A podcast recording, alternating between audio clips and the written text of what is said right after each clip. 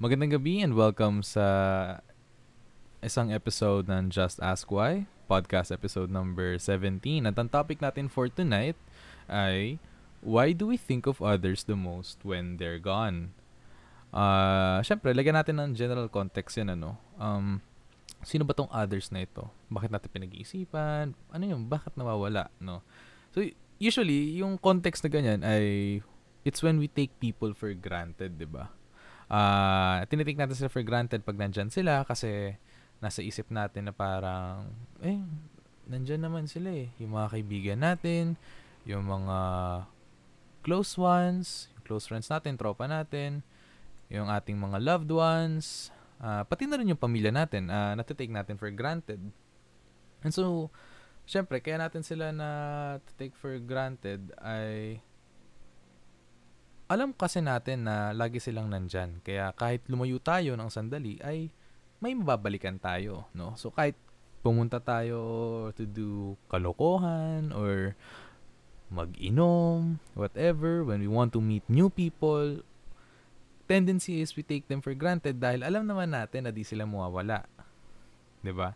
Uh, di naman tayo natatakot na mawawala sila for a while, ganun. Kasi alam natin na parang, ah, andyan lang naman sila. Kaya natatake natin sila for granted. Pero bakit ganun, ano? lagi na lang sila bumabalik sa isipan natin pag wala na sila or pag pawala na sila. No, pag pag natakot ta- pag tinakot tayo na parang umawala na tong friendship na to or itong special person na ito or itong certain na tao na to pag mamamatay na, it's usually ginaganahan tayo to do more for them. Mas ginaganahan tayo to uh, I don't know, appreciate them more pagka wala na sila or mas nawawala. And parang ano yun eh, pa, nalala ko kunwari sa susi sa kotse or susi sa bahay, no? Usually we put them at one spot, no? So mas kampante na tayo dahil alam na natin saan yung spot na yon. And then once na maiba yung spot na yon and then we can't find their keys, nagpapanik tayo bigla and then talagang hinahanap natin, no? Kaya sasabihin ng iba, sana all hinahanap, di ba? Ganyan. sana all ay laging hinahanap, ganun. Well, kaya lang naman siya hinahanap dahil una, nawawala siya or baka mawala lalo, 'di ba? So we panic, no? Same goes then for other valuables like wallets, uh, mga tumbler natin sa school, baunan, ba ganun. Uh, mas naiisip natin yung mga bagay na yun pag nawawala or pag may fear na baka mawala. Kunwari, ano, uh, kunwari sa high school, no? Uh, ngayon, first year college ako, syempre, adjustment period ito for the college life malas lang natin ay COVID-19 pa ang sakto. So, double-double adjust. Double adjust as in adjust sa online setup, then un- adjust din sa standard sa college, adjust din sa lahat, basically, ano. So, no high school, when everything, no, six years, kumbaga, kasi sali ko na rin yung senior high. Sobrang solid ng high school, no. Talagang, uh, ano lang tayo, um, naglolokohan, nag, uh, kung anong trip meron, naglalaro. Talagang di tayo seryoso gaano eh. Nagseryoso lang tayo bandang senior high kasi magka-college na nga, di ba? During high school naman ay hindi mo mapapansin no, yung mga fun and memorable moments until matatapos na yung school year, no? Parang napansin ko, parang kunwari looking back sa grade 8. Ngayon sabi ko, wow, ang ganda talaga ng grade 8 ko. Um, masaya kami lahat, sobrang lakas ng trip. May times na parang kumakanta kami ng Anong kanta niyo sa uh, Oy, Diyos ko, ano ba naman ito? Di ba? Tang ina, sinigaw namin sa classroom doon si ano, si ma'am. Uh, yung math teacher namin, si Ma'am Yator. Tas, gulat siya, tas lahat kami tumatawa, napa-office din kami. Looking back, parang hindi ko na-appreciate yun gaano yung moment na yun. Tapos ngayon, na parang ngayon nga, looking back nga, ngayon, parang, alagagi, ang saya pala nun. Sobrang saya. Kasi nga, wala na eh. Hindi ko na maulit yung moment na yun eh. Memory na lang siya eh. Ano rin, uh, throwback na siguro sa grade 10 nung nag-retreat kami. Tapos, real talkan session. Tapos, nagalit ako sa mga maba- supposedly, ang alam ko, mababait sa classroom. Sabi ko, alam mo, ina-expect ko kayo mabait. Kayo pa pala magulo. Ho, ganyan. Tapos parang, tuwan, ano, nakakatuwa siya looking back ngayon. Ito, inang looking back yan, 3 years ago lang naman yun. Na, na alam yun na sana pala mas na-appreciate yung mga ganun dati. Yung mga moments na yun, yung masasayang moments na yun. uh, kung tulad nyo ako, no, uh, galing din sa isang Catholic school, um, mas lalo pang all boys Catholic school pa no so mas solid daw ang brotherhood ganun mas mas grabe yung uh, blood diba yung oh blood brothers tayo brothers by blood eh, eme eme ganyan ganyan uh, usually nag, nag mas nagiging solid yung samahan pag patapos na. Kasi parang yung iba nare-realize nila na parang ah mahal ko pala talaga tong section na to. Sobrang ganda sobrang solid. Yung iba nare-realize din na parang pagdating sa uh, sa to last day no nagkakaroon na uy tara real talk na tayo. Labasan ng sama ng loob. Or something positive na parang uy I really like yung ganito ganito mo ganyan. Lagi na lang siya during the end or, in other words kung kailan pawala na. Kasi alam mo yun talagang we appreciate things pag pawala na. And, and hindi ko magets yun no? Parang it, it's been a question in my mind na parang oo nga no? Bakit kahit sino man tayo bakit lagi na lang natin ina-appreciate yung mga bagay pag nawawala na? Kunwari nung grade 12 grade 12 namin uh, March 9 2020 last day of exams sports fest din um masaya. Masaya araw na yun. Dahil, dahil grad practice na lang kailangan namin. So, yung mga iba nagpapasay na ng uniform. At dahil sports fest din, ano, um, umulan bigla nun. So, lahat takbuhan. Tawan-tawa kami nun. Uh, merong, oh, mga kasama mga kaibigan ko uh, of the same batch, no? Uh, nasta kami sa gym tapos naglaro kami ng prop football no na na very ano uh, sweaty kami ganyan tapos naglalaro talagang body body alam mo, it, it's stupid. Pero alam mo yun, grateful ako na ginawa namin yun dahil wala eh. Di ba? Tapos na yung exam namin, grad practice na lang. Ano ba mong gagawin nila sa amin? And then, may mga iba nga nagpasign ng uniform tapos sabi nung princip- assistant principal namin nun, bakit yung pinapasign yung uniform nyo? Eh, hindi nyo pa naman last day. Turns out, it was the last day. No? And uh, na-appreciate ko yung mga, well ngayon, no, na-appreciate ko yung mga tao nagpasign ng uniform nila dahil, um, simply, ano, dahil na-cherish nila yung moment together with the people. Alam nila na anytime could be their last. So, di ba, why not? Di ba? Ipasign ng uniform. Cherish the moment with them. And, buti pa sila. Nagawa nila yon. Oh, honestly, um, I wish I could I wish I had my uniform signed then by other people that meant a lot to me. Sadly, hindi. Pero, you know, that's just the way it is, di ba?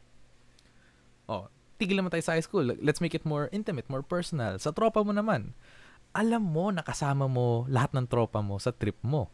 Sabay-sabay kayong kakain ng pagkain. Sabay-sabay kayo pupunta ng karinderya or let's say uh, McDo, tatambay lang kayo doon kakain. Anywhere, kung saan man trip, no? Walang walang husgahan kung wala kang pera or anything. Um, gusto mo, uh, tawag dito, gusto mo kasama sila kumain. Kasi yun naman yung gusto niya, yung time together eh. Lagi nagkakaroon ng overnight, tapos lalaro kayo or kakain, inuman, kwentuhan, at kung ano pa. Ang saya niya 'di ba? Lahat ng moments na 'yon. Pero aminin nyo, uh, at aaminin ko rin, mas naisip ko lahat 'yan ngayon dahil pandemic at hindi ko na sila nakikita at nakakasama gaano. Usually through Discord lang, through online, pero iba pa rin yung feeling na alam mo yung kasama kayo kumakain, magkasama kayo tumatawa, yung nakikita mo yung mukha nila, yung pwede mo silang sapakin in a friendly way, ganun. yun, mas na-appreciate natin yun ngayon at mas hinahanap natin yun ngayon dahil wala na siya. Yung moments na yun, hindi natin nagagawa this pandemic. Dahil yun nga, safe, uh, ano uh, social distancing, kailangan safety first, ganyan. So, hindi na lang pwede yung basta-bastang nakikipagkita sa kaibigan. And we took it for granted, no? Believe it or not. not, not we took it for granted yung times natin together.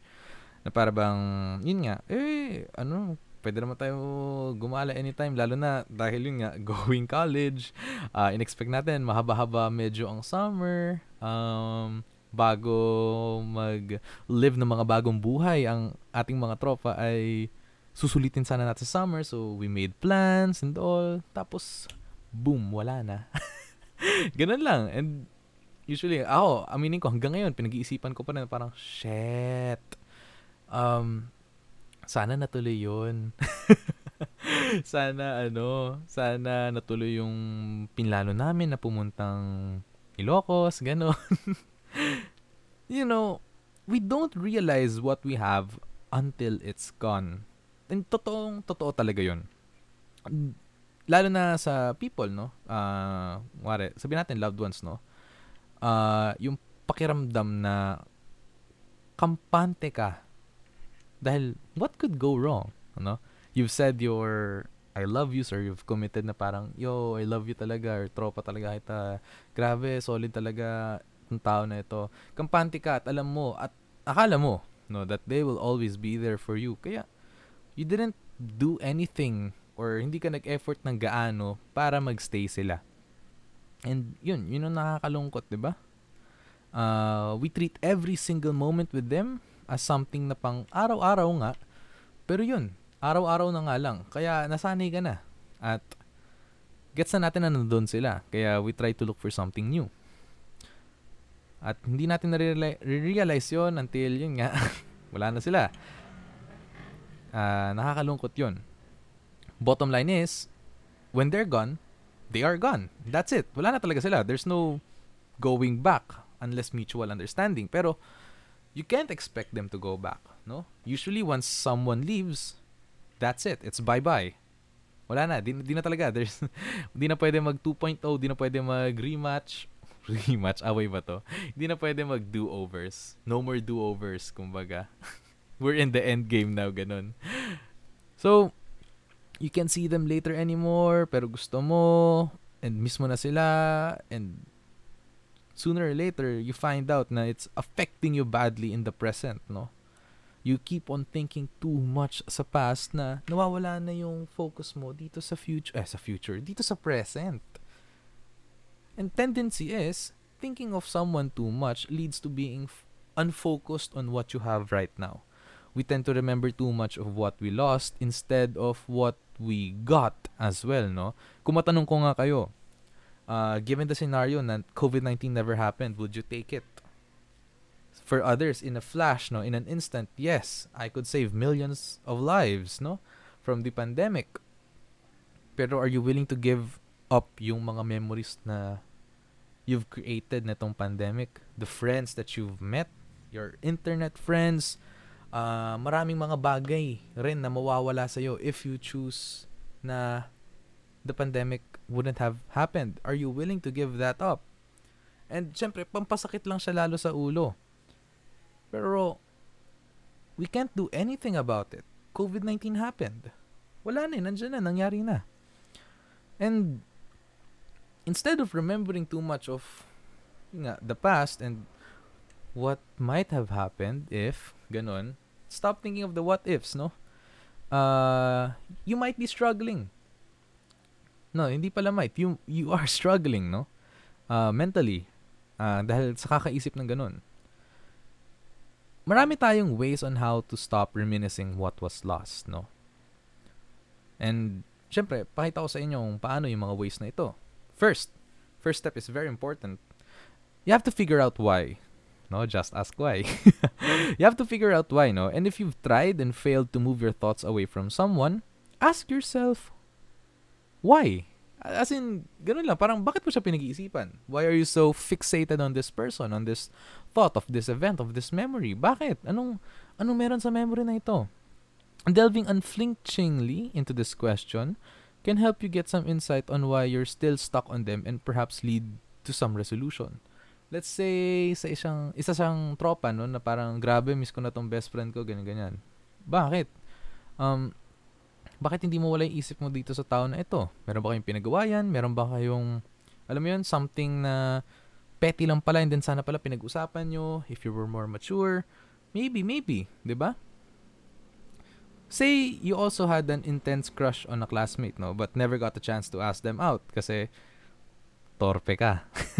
now, you spend a lot of time imagining yourself making this conversation happen. And it's pretty common to fixate on unrealized hopes, no? Uh, but what if you could still connect, diba ganun? Perhaps through social media or a mutual friend who helps you get in touch. Maybe your crush says no, maybe your crush says yes, kahit ano, pwedeng ano mangyari. Maraming possibilities.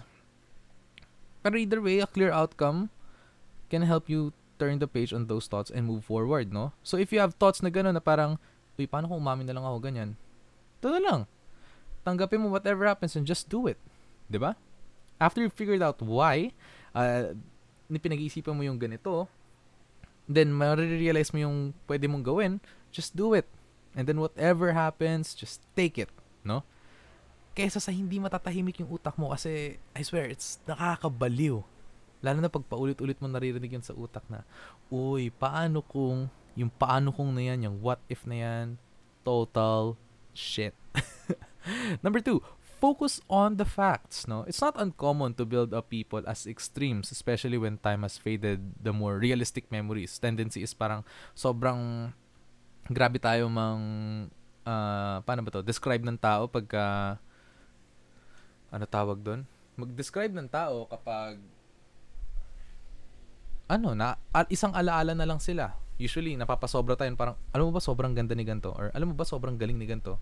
Sobrang pangit ni ganito? Alam mo, ang sama niyang tao. Puro extremes, ano?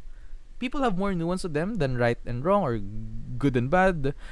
Yun nga, pero yung magkakaroon tayo ng memory biases, no? Kasi syempre may kasamang emotional inflict yan, eh, no? Pag nasabi natin sobrang galing ng isang tao, baka kasi natulungan ka sa isang uh, academic uh, responsibilities mo. Talagang nabuhat ka niya na sobra and wala, you're, you're grateful for them, for that person, no? Yung pagdating sa ganun, na-increase lalo yung chance, no, ng pagkakaroon ng memory bias, no? So, maganda na mag-focus tayo sa facts, no? Uh, maganda na tignan natin in an unbiased way or an objective way, no? Parang, ano meron sa tao na ito? Kasi, kung nagkakaroon tayo ng biases, memory biases, parang kunwari sa crush mo, bakit mo ba nagustuhan crush mo? Siyempre, may bias ka dahil naging crush mo. Sasabihin mo, sobrang ganda niya. I mean, sige, beauty is subjective. Okay, sabihin natin, sobrang matalino siyang tao. Pero yung pala, DDS siya. Di mo na, na, na-skip mo yung fact na yun. ano, di ba? Parang, because of your memory biases, it might make you uh, let go of people harder. So you can combat that by, syempre, trying to remember what really was or what really is there. Yun naman yung kailangan natin eh. Number three is accept instead of reject. No? acceptance is the key. No? When you can't seem to stop thinking about someone, try turning toward those thoughts instead of away, no? Uh, instead na tatakbuhan mo, puntahan mo yung thoughts na yun. It might sound completely illogical dahil gusto nga natin umalis, no? Or we want to stop thinking about the person, ganyan, of the past. It can really work. Dahil, uh, hindi mo pa kasi natatanggap yung reality ng situation. And you need to. You need to accept na naging ganun talaga. Kung totga man yan, kung kahihiyan man yan, as parang sana, ito na lang pala sinabi ko kaysa ganito ang bobo ko tuloy tignan. Unjust treatment, um, nag-gaslight ka or ginayuma ka, naging ex mo ito or whatever. Kung ano man yun, nire-reject mo ngayon. Any of those can cause plenty of distress in your mind No? And talagang nire-reject natin yun para ma-protect natin ang sarili natin. No, ayaw natin aminin na naging ganun talaga, ayaw na natin tanggapin. But we have to, no? Shoving the thoughts in a mental box and yun nga, hiding the key para wala nang magbukas nun, di ba? Kasi trauma, ganyan, or whatever. Uh, tendency yung sinasabi natin na parang off limits yan. Ayokong, ayokong pag-usapan. No, please. Trigger warning, ganun. But we have to accept it, no? And the circumstances around them. Uh, these will surely help you. Itong mga memories na ito na i-accept mo, hindi i-reject. Opening the box and letting those memories go loose and evaporate soon nang hindi mo hindi naman evaporate na para bang makakalimutan mo siya completely pero rather natanggap mo na and then wala, it's still part of the air, but it's not something that's very big in taking up space in your memory, di ba? Na-acknowledge mo na eh, na ganun lang talaga, eh, natanggap mo na, na, yeah, it happened. Number four is, find a positive distraction. Distraction is somehow like a negative word, ano. Parang, oh yan, na-distract ka na dyan. Yung kaka-computer mo, kaya ka na-distract. Pero it's actually a good thing, lalo na ngayon sa gantong context na ito, no? Distraction can help you manage any kind of emotional distress as long as you use it correctly. Hmm.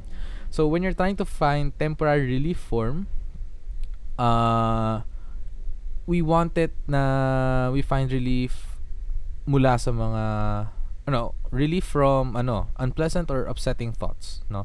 Distraction can be a great tool. So, kung natin isipin ng ganitong bagay, naghahanap tayo ng distraction. Yung iba, pinipili nila, ibang tao ang kanilang distraction. So, pwede rin, no? As long as no harm is done.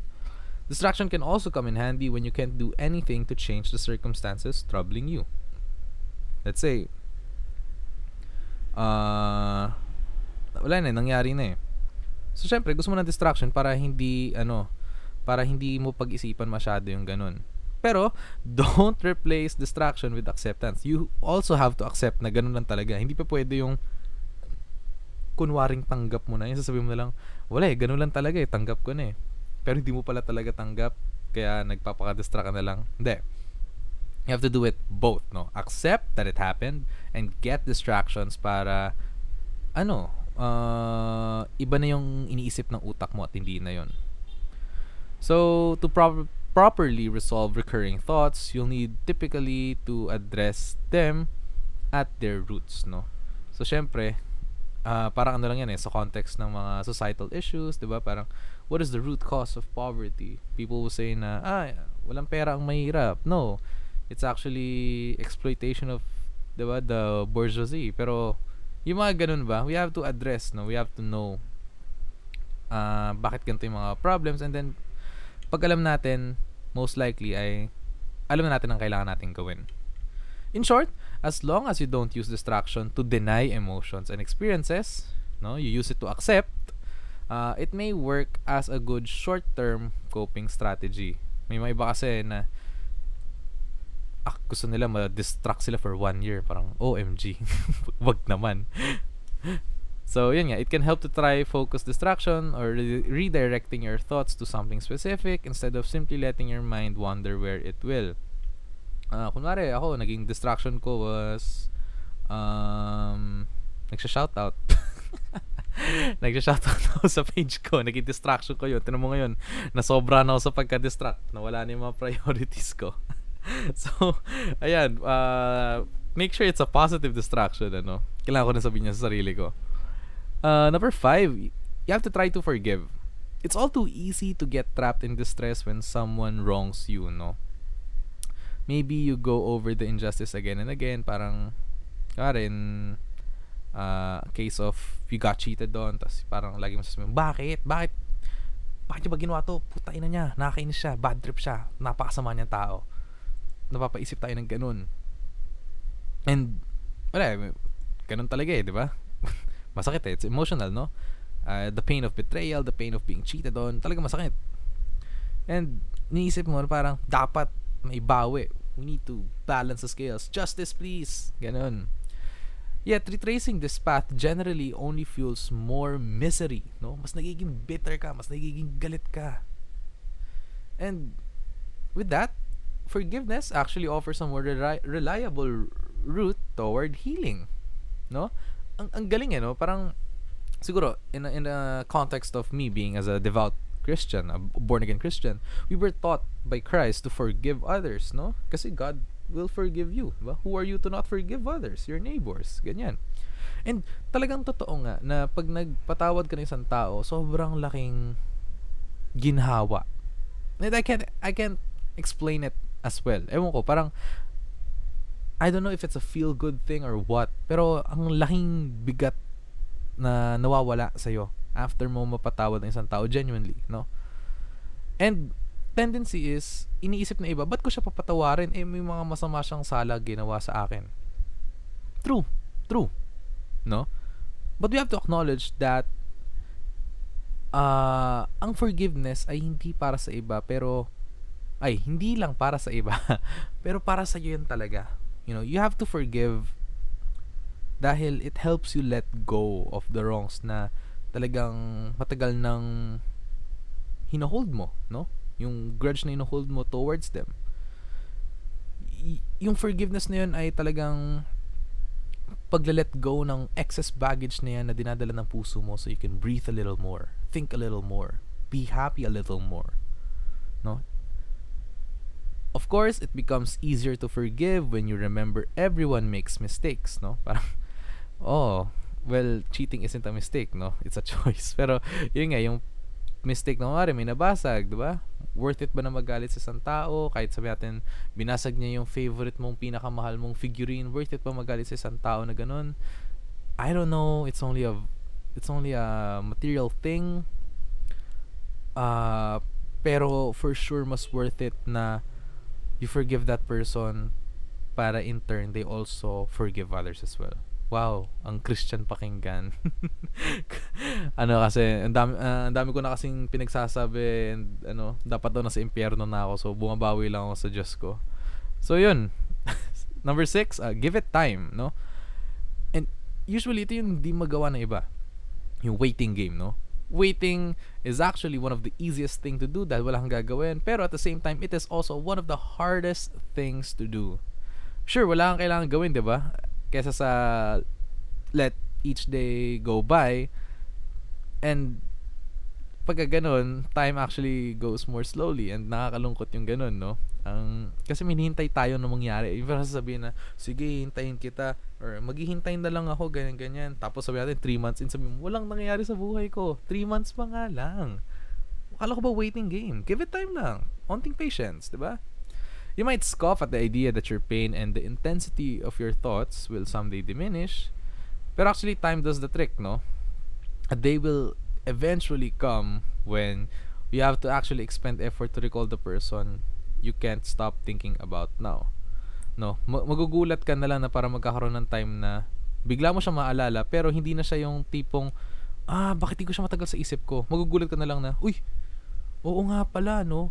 Oo nga pala, yung, yung ganong feeling na yun. Magugulat ka na lang na nawala na lang yung problem mo na yun, no? All because you gave it time, no? Dahil alam mo na mawawala rin to at lilipas din ito. And the most important thing, no? is to stay in the here and now. Wow, in the here and now. Grabe, sobrang redundant. Stay in the present, no? Kumbaga, mindfulness or yung awareness mo of the present can improve well-being in a number of ways no? Staying pre- present in your daily life can strengthen your relationship with others. Yun yung pinaka-importante the relationships you've built now and you have now. It can also boost self-awareness and have a positive impact ng emotional health mo. And when you live mindfully you're more in tune with each passing moment. So it becomes easier to stop cycling thoughts and nga, yung return your attention to what you actually want to concentrate on. Since yung mental energy mo is so caught up in each moment as it happens, it's less likely to drift off toward what could have been, no? Pag mas focus ka sa ngayon, yung nga, along with distraction, no? Mas gusto mo yung ginagawa mo ngayon, ganyan, nawawalan ka ng time or nawawalan ng time ang utak mo pag-isipan ng mga nakaraan. Move on na, ganun. Also, you have to think about how others may feel when you give more attention sa past mo. You might not notice it, but yung presence nila ay mas nagmamatter kaysa sa presence nung nakaraan dahil wala na sila. Think about the people who you have now. Think about those people who are there for you now. Yun ang importante cherish them now and don't take them for granted this time, no? Yung di mo nagawa para sa tao dati, gawin mo ngayon na para sa tao na nandyan sa'yo ngayon. And you know, at the end of the day, the mind can be a tricky place. Hindi natin for sure eh. Ano yan eh? To each of his own, no? Iba can have it easier. They can move on in a single day. For others, it takes five years. Depende yan sa tao talaga. It doesn't always respond in the way you'd like, no? Minsan, may times talaga na kinausap na lang natin sarili natin, inisip natin na parang, ano ba tong bobo-bobo? Ba't, bakit ba ayaw mong gawin to? Bakit ba ayaw mong ganyan? Wala, hindi lang nagko-cooperate eh. And it's normal, no? Wala tayong, ano eh, nakakatawa nun, ang utak natin, para bang meron siyang sarili niyang utak. Utakception, no? So, wala eh, it, it just doesn't cooperate. There's nothing to do about it, diba? It's going to be very frustrating Pero you know, kaya natin yan. You know, just follow these steps, ganyan, try to forget gradually at your own pace. And you know, the good thing is, other people can affect you deeply. For better or for worse, no? For others, kaya di sila mawala sa isip mo dahil maganda nagawa sa buhay mo. For iba, bitter ka. For iba, ayaw mo talaga sila makita. Lalo na when they let you down, no? It's easier for you to fixate on what might have been, no? Sana mas naging ganito na lang. Sana ganyan. Sana ganito. Whatever, whatever. But accepting what is can help you set aside those wanderings and regain your peace of mind. No? You're not doing the these things na para lang sa mga scenarios na sana nangyari or sana whatever. You're doing th- this kasi you want to feel good. Yun naman yan eh, at the end of the day. And I don't think na reminiscing too much of the past is gonna be good for you. No? Check out uh, the people who are there for you now. Check out what's happening right now. No? Sa paligid mo, sa family mo, sa friends mo. Then, look back ka rin, no? Paminsan-minsan, look back ka rin sa mga taong nawala sa buhay mo. And then think, would I actually give up what I have now for those people? I don't think so, di? Kasi mas, mas, ano eh, mas intimate yung ngayon eh. Dahil, mas nakilala ka nila and they chose not to leave. They chose to stay. And yun ang maganda. And yun talagang napakaganda sa present, no? Kaya siya gift, present, 'di ba? Ninakaw ko lang yung linya sa ano kung Panda. The past is a mystery. Yung ba yun? Kung na maalala yung full line, hayop na ugwe yan. So anyways, ayun. Talagang, it's a gift. Accept the gift. Don't reject the gift, no? Huwag kang titingin sa gift ng iba. Or huwag kang titingin sa, kung exchange gift man yan, huwag kang titingin sa gift na sobrang ganda, tas sasabi mo, paano kaya kung ako'y nakatanggap niyan? Di na. Look at your gift. It's a gift. Yan. At naalala ko na ngayon, salamat sa aking uh, intense memory na tawag na B, be. Ano, uh, the past is a history. The future is a mystery.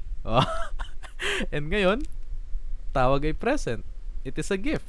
So, cherish your gift. Cherish it. Sa'yo lang yan. A gift is unique. A gift is yours. Don't let other gifts bother you so much. Kasi, papansin mo, no? Lalo ngayon, take a, take, take the time off, no? Just look at the things na meron ka ngayon, the friends, the people, their family. Mas na-appreciate mo pa pamilya mo ngayon dahil nandyan lang sila sa bahay nyo ngayon. Mas na-appreciate mo ba ang ang buhay sa college? For me, no? Dahil, yung nga, bilang introvert ay mas nakakausap mo yung tao niyan dahil online setting naman, chat-chat lang. 'Di ba? Ang daming blessings, ang daming gifts na nabigay sa atin. And we're here. We're here still alive, ganyan. so 'yun. Uh, once again, this is Just Ask Why, podcast episode number 17. And good night.